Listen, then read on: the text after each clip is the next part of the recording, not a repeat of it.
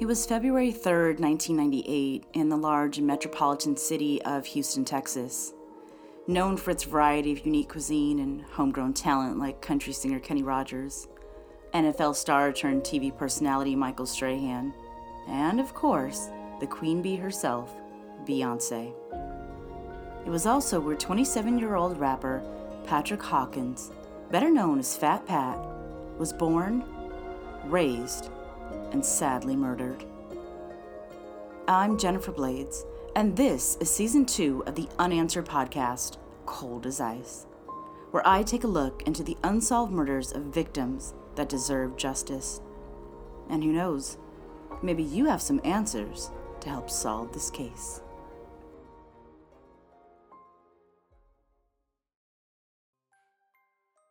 Patrick Lamarck Hawkins was born in Houston, Texas on December 4th, 1970. He was better known by his stage name, Fat Pat. He graduated from Sterling High School in Houston, and according to his obituary, as a child he had dreams of performing. He was a son, a brother, a father, and a friend to many. He is known for his encouraging words and for influencing other Houston rappers. In the mid 90s, a subculture of rap music hit the airways and was known for his distinctive Dirty South sound, producing artists from New Orleans, Atlanta, Miami, Memphis, Virginia Beach, and Houston. Among those artists was a group called DEA, Dead End Alliance, that consisted of Pat's brother, John Big Hawk Hawkins, KK, DJ Screw, and of course, Fat Pat, who were all the original members of Houston's Screwed Up Clique.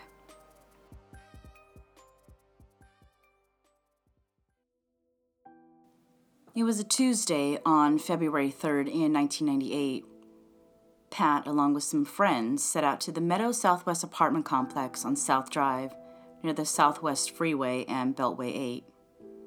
He was going there to meet Austin promoter Kenneth Weasel Watson.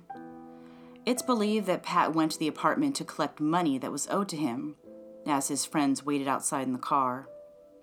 The story goes that Watson wasn't home, so Pat decided to return later. As he was leaving the apartment, he was fatally shot in the corridor of the complex. According to sources, his friends reported seeing two men running from the apartment.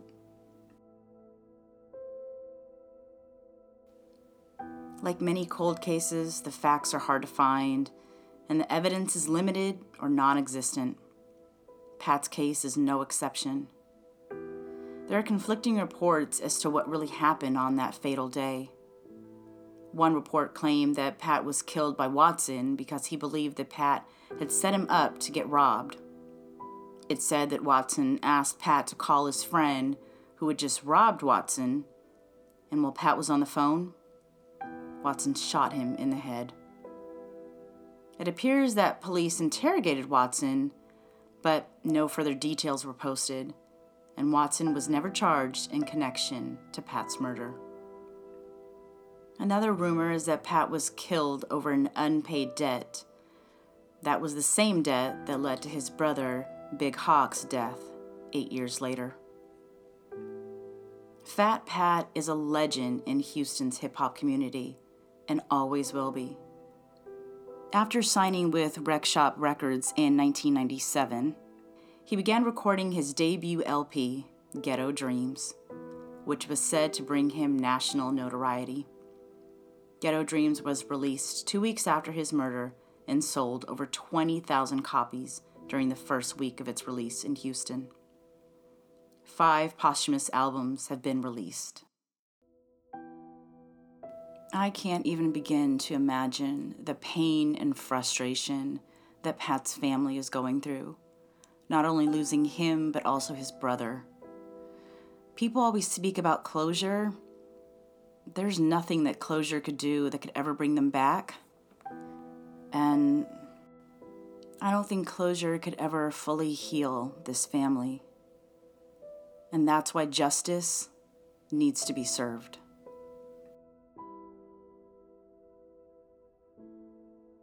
Patrick Fat Pat Hawkins was 27 years old at the time of his death and was laid to rest at the Paradise South Cemetery. To this day, his murder remains unsolved. I believe someone knows something, and maybe they're following the code of silence and therefore won't talk out of fear or loyalty. But Fat Pat's family, friends, and fans deserve justice. If you have any information regarding his murder, contact the Houston Police Department's Cold Case Squad at 713 308 3618.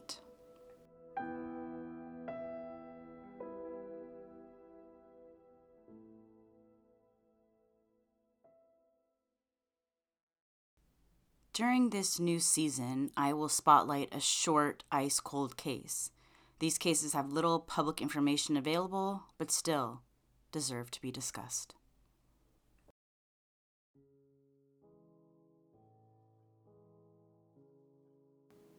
This week's ice cold case is from Murray, Utah. Murray is a suburb of Salt Lake City, the capital of Utah.